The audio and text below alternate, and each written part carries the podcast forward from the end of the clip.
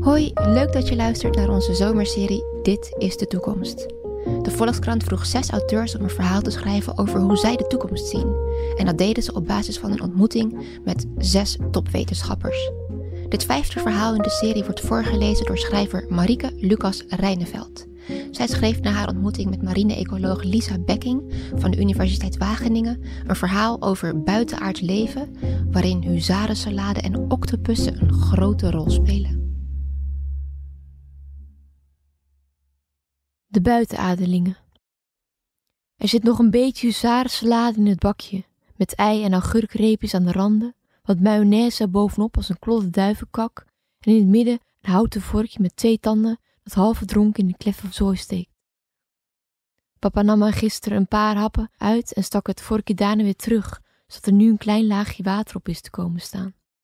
Hij giet het water weg in de gootsteen en zet het bakje als nieuw op tafel. Maar ik zie alleen maar het beeld voor me van het eilandje omringd door kvuil. Het lijkt wel het eiland waar wij op wonen, met in het midden de staakerf in een veld van koolzaad en achter op het terrein de fabriek. Aan de overkant van de kleine zee heb je de aarde. Wij wonen niet op de aarde. Wij wonen in het Joma-universum. Joma, Joma, niemand krijgt ons klein, al snijden we de aardappels nog zo fijn. In de kleine zee stikt het van de zeemonsters. Volgens papa denken wij vanuit gewervelde, terwijl de ongewervelde vaak intelligenter zijn.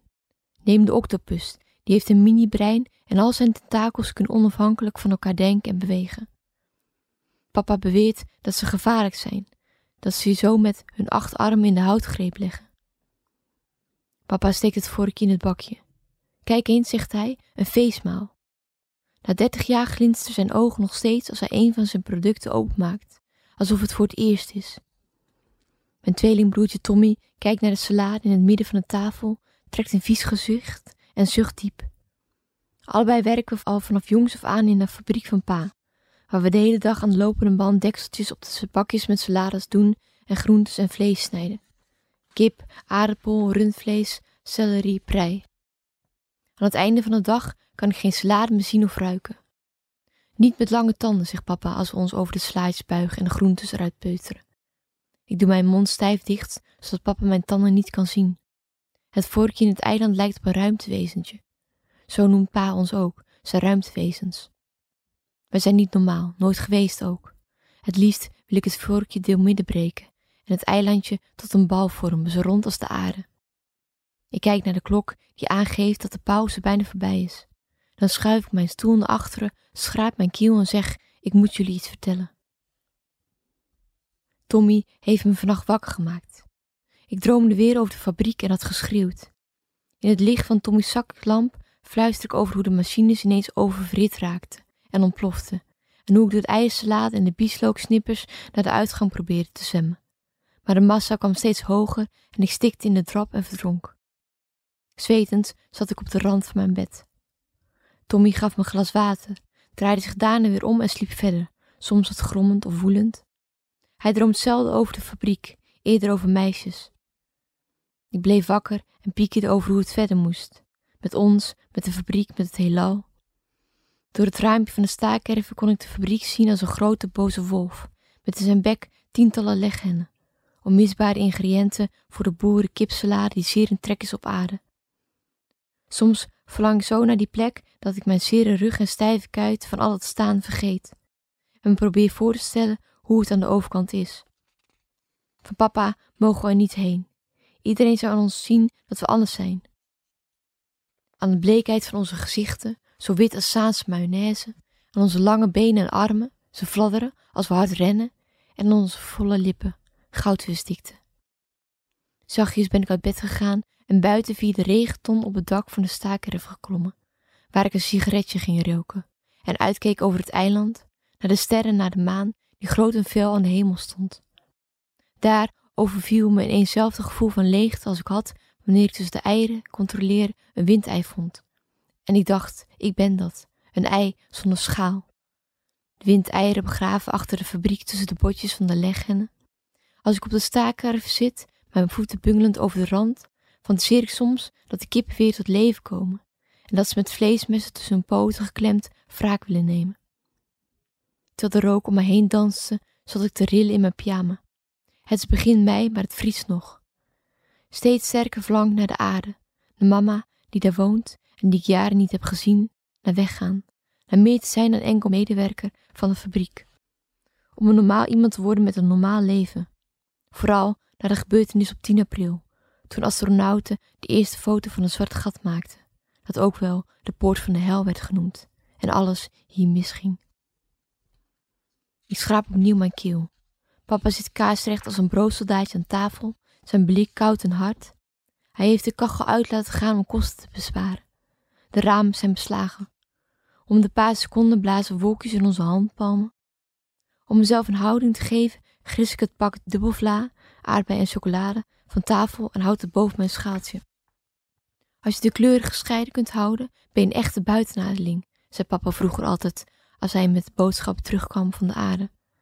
Zodra het bij hem mislukte, gooide hij het kommetje met dubbelvla uit het raam in het grasveld, waar de mussen meteen op afkwamen. Ik zet het pak vla terug op tafel, net iets te hard. Tommy kijkt op. Ik wil het zeggen. Mijn wangen groeien ondanks de kou. Papa kijkt niet op of om. In zijn blonde haren zitten takjes van het knotten van de wilgen. Een kras loopt van zijn slaap naar zijn kin. Ik ga weg van hier, voorgoed. Het wordt zo stil dat ik de koelkast hoor zoemen. De klok tikt. Over een half uur hoort er een vogeltje uit te springen.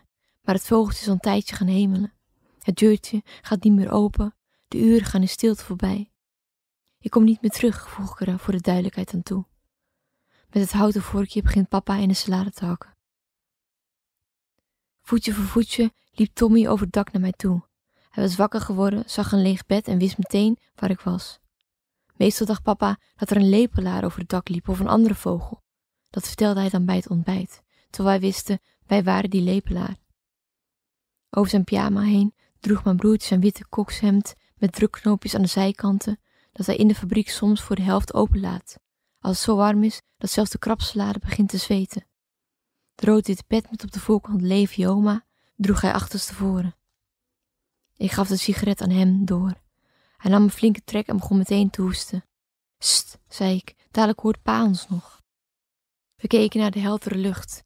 Ik betrapte mezelf erop dat ik steeds vaker verlang naar een leven zonder papa. Hij zorgde ervoor dat we nooit buiten een straal van 500 meter van de staakerf en de fabriek komen. Het terrein is afgezet met prikkeldraad alsof wij, zijn ruimtwezens, schapen zijn en hij boze herder. Tot ons vijfde levensjaar heeft hij mijn broer en mij thuis les gegeven. Sterrenkunde, geschiedenis, wiskunde, biologie. Iedere ochtend zaten op de hoekbank in de staakerven. Onze schriften opengeslagen voor ons, tussen ons bijtspullen en de kruimels in. Papa droeg tijdens de les stevast een karamelkleurig colbert waaraan een paar knopen ontbraken. Gezag droeg volgens hem een jas. School is gevaarlijk, zei hij altijd. Nooit je gevormd tot een machine, allemaal dezelfde machines. Wij zijn anders, bijzonder. En ruimtewezens worden vaak niet begrepen. Ze maken films over, zetten ze voor gek, maken ze lelijk. Neem nou iets die lokken ze met Reese's Pieces snoepgoed, alsof wij met zoetigheid te vangen zijn. Vergeet dat nooit, wij zijn niet te lokken. Wij zijn buitenaards, maar niet gek. De aarde is een vergiftige plek. En wie hier om de verkeerde reden weggaat, wordt met duizend octopusarmen tegengehouden. Naast de normale vakken leerde hij ons alle namen van de planten op het eiland. Boerenjasmijn, weegbree, zwaardherik, wolfsklauw.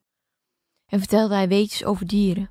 Dat konijnen bijvoorbeeld twee baarmoeders hebben en varkens de enige dieren zijn die een zonnesteek kunnen krijgen. Soms joegen zijn verhalen me angst aan. Dan zag ik de aarde voor me als een mierhoop waarin de koningin alles voor het zeg heeft en de mannetjes alleen dienen voor voorplanting en daarna spoedig sterven.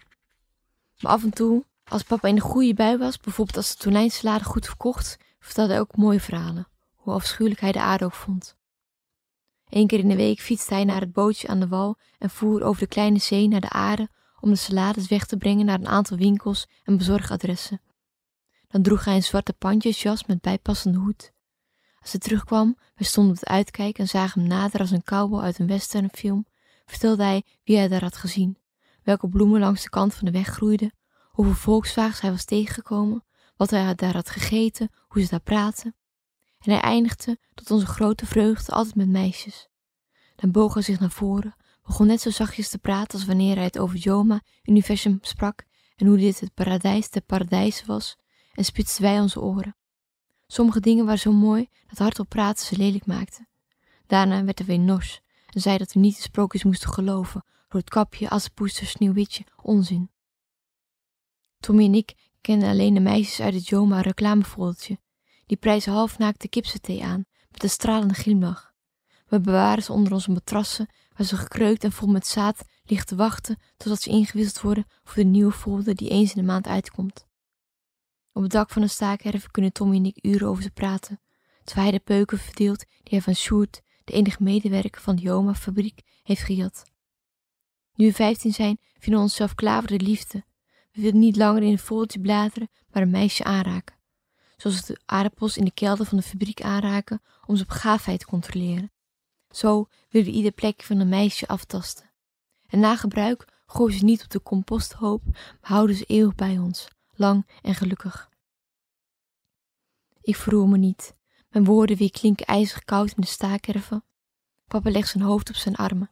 Dat doet hij altijd als zijn staak en gaat tegen iets wat wij zeggen, in de hoop dat onze woorden zullen terugnemen. Tommy kijkt me donker aan. Nooit sprak een van ons over weggaan. Niet als we zwommen in de kleine zee en steeds een stukje verder gingen om vervolgens weer hard terug te zwemmen. Volgens pa zit het octopus in het midden en als hij dag iets ledigs had gedaan of gezegd, trok hij zijn enkels naar de bodem. Niet als we aan de lopende band stonden en elkaar plaagden met aardse grappen. Niet als we soms huilend onder blaren onder onze voeten in de visstoeltjes voor de staakerf zaten. Nooit. Toch moet hij het al die tijd hebben geweten. Vooral na wat hij in de fabriek had aangericht. Misschien komt het te snel voor hem, dacht hij, dat zolang we de momenten hadden op de staakerven, ik het nog wel even zou volhouden. Nu wil ik het liefst hem tegen me aandrukken. Ik wil met hem stoeien, wat altijd helpt als hij boos is, dan begint hij zelf weer te lachen. Die mooie jongenslag op zijn kaken, maar ik doe niks. Papa zwijgt, wordt dan boos, staat op, loopt naar buiten en slaat de deur met een harde klap dicht. Verdriet zit hier in dichtslaande deuren. Na een paar minuten komt hij weer terug. Je weet wat ik altijd heb gezegd, je overleeft het niet op de aarde. We zijn daar niet voor gemaakt. We zijn anders dan normale mensen. We zijn buitenaards. Zult het nog geen twee kilometer zonder ons rennen. Ze verpulveren onder onze schoenen als een kakkelak. Wij hebben ons eigen universum. Zoals hij net knotwilg heeft gesnoeid, zo wil hij mij ook snoeien. Al mijn hele leven knipt hij mij bij, laat me nooit een andere kant uitgroeien. Ik knik en ik luister. Sta op, schuift mijn stoel aan tot de leuning de tafelrand raakt. Dit is het afscheid. Ik moet dit doen, zeg ik. Sjoerd is niet buitenaard zoals wij. Hij is normaal en komt van de aarde.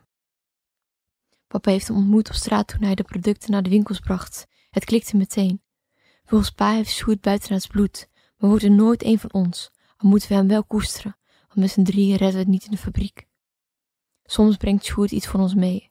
Een roman van reven, chocoladekoekjes, de nieuwste koptelefoon, een spiksplinter nieuw voetbal.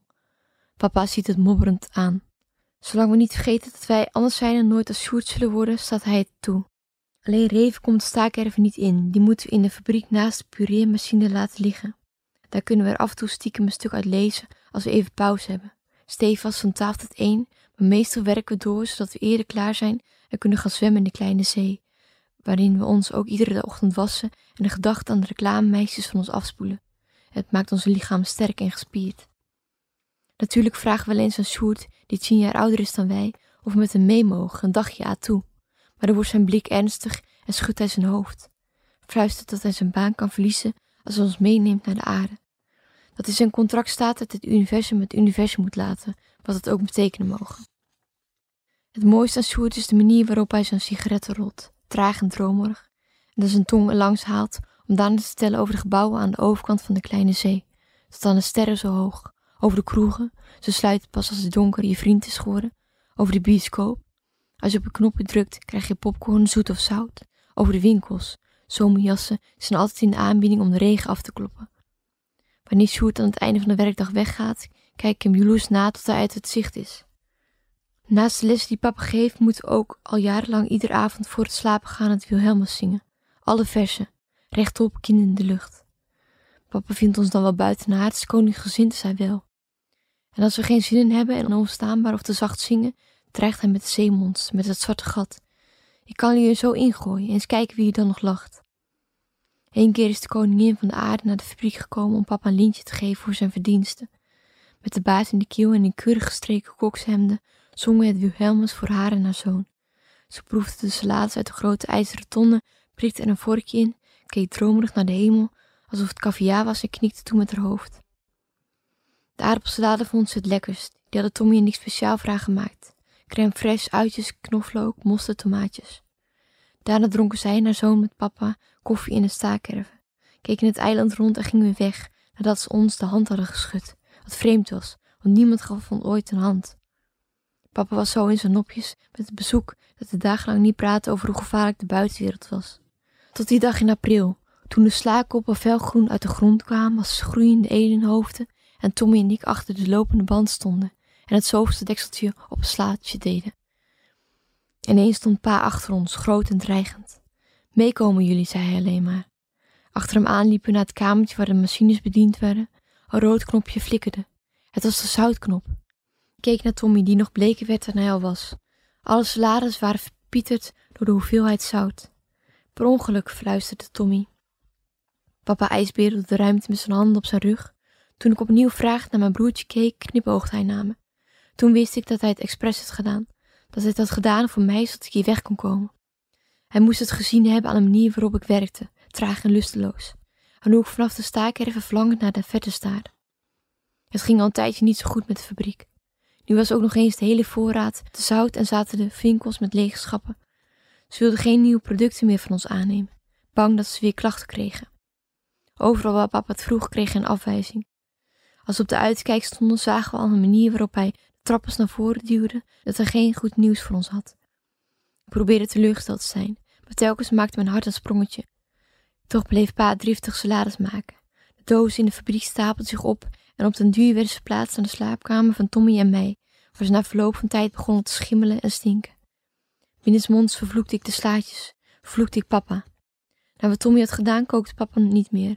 Iedere avond trok hij een bak huzarenslade open en verdeelde het over de borden. Hij bleef trots op zijn product, maar werd steeds bang voor de aarde nu hij niet meer kwam. Ze willen ons kapot maken, zoals ze daar de natuur kapot maken om een rijtjeshuizen neer te zetten. En dan van die afschuwelijke potten voorzetten om toch nog wat groen te hebben. Wij hebben alleen elkaar. In de fabriek was alles anders. Er mocht geen radio meer aan. Daar kwamen volgens papa stralingen uit waardoor ze ons konden afluisteren. Hij vreesde dat ze de recepten wilden stelen om de salades na te maken. Ik miste de liedjes vooral die over meisjes gingen. Over een ander leven, over drugs en uitgaan. Bob Dylan, de Beatles, Nirvana. Soms keek ik dromig tussen de bomen door naar de gebouwen ver van ons vandaan. Het waren slechts conturen. Ik was ook bang voor de aarde. Bang dat ik voor een mond zou worden aangezien en gevangen zou worden genomen en zou worden onderzocht als een laboratoriummuis, omdat niemand buiten de aardelingen kende. Dat ze me zouden uitlachen en vernederen zoals papa regelmatig deed om ons voor te bereiden op wat er zou gebeuren als we in onze botte hersens zouden halen hier weg te gaan. Dan lichtte hij mijn hoofd op diezelfde steen waar hij de kippenkoppen oplegde, drukte met zijn hand op mijn wang en riep: Wat zie je? Ons universum, riep ik dan. Maar wat zie je? Ons universum.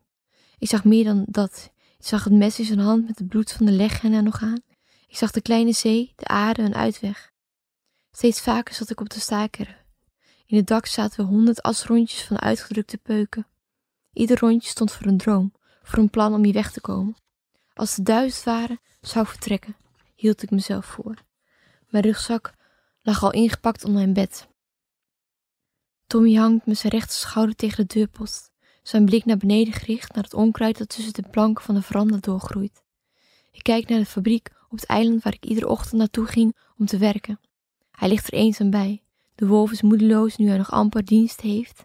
De tranen schieten me in de ogen, maar ik vertik het om te gaan huilen. Blij moet ik zijn, blij om niet te vertrekken, om niet langer meer in de slaatjes te ruiken.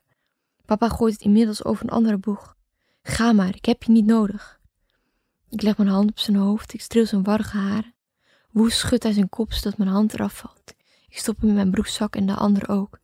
Ik zal nooit meer huzarensalade eten, alleen maar donuts en chocoladekoekjes. Ik zal meisjes ontmoeten en ze misschien durven aankijken, door ze heen bladeren. Door de weeks keek ik wel eens naar National Geographic. Dat mocht alleen als we hard hadden gewerkt. Zweet tot aan je bilnaad, vroeg papa dan. Als we dan heftig knikten, ging de tv aan. Ondertussen gaf papa de hele tijd commentaar. Zo was er leven gevonden op Mars, althans de bouwstenen voor leven, water, koolstof, de juiste temperatuur. Nog even zouden ook bij ons komen. Gulzig slokte ik alle informatie op die tot ons kwam. Over het klimaat, over bermbommen, over de geschiedenis enzovoort. Soms deed ik zelfs of ik aan tafel zat bij een talkshow. Ik zepte wel eens stiekem naar een ander kanaal. Ik zou vertellen over het leven als buitenaardling, over mijn werk in de fabriek, over mijn dromen. Ik zou zeggen dat ik net als Reven wilde worden, eenzaam maar gewaardeerd, met een vlijmscherpe pen, al had ik het schrijven steeds vaker gelaten. Papa las alles en zette een rode streep onder met erbij gelul, sentimenteel, aards. En dan verscheurde ik alles, stookte het op in de vuurkorf naast de staakerven, waar nog restant van marshmallows aan de randen plakten, rookte versmilde woorden en deed nog hard mijn best in de fabriek. De laatste tijd hadden we ook geen tv meer mogen kijken. We zouden er vierkante oog van krijgen en papa vond dat ze zendtijd alleen aan slechte dingen besteden, aan soaps, talkshows, miljoenenjacht. Ik hijs mijn rugzak op mijn rug en draai me nog eenmaal om. Tommy maakt zich los van de deur en omhelst me stevig. Hij ruikt naar jongens zweet en aks tegelijk. Hij wilt niet mee naar de aarde, hij vindt het eiland goed genoeg. Misschien heeft hij meer als rondjes nodig dan ik. Papa komt ook naar buiten met grote stappen. Zijn ogen zijn gevuld met tranen. Ik heb hem maar één keer zien huilen. Het was de dag dat Ma hem verliet. Om het te verbloemen was hij in de fabriek ui gaan snijden. Rode, die zijn extra sterk van geur. Maar ik zag zijn schouders schokken. Ik probeer nog iets te zeggen, maar papa schreeuwt opnieuw dat ik moet oprotten. Dat ik zijn zoon niet meer ben. Na 500 meter kijk ik nog een keer over mijn schouder. Nog even en papa en Tommy zijn schimmen, zoals de aarde jarenlang een schim is geweest. Ik loop verder en verder en kijk niet meer achterom.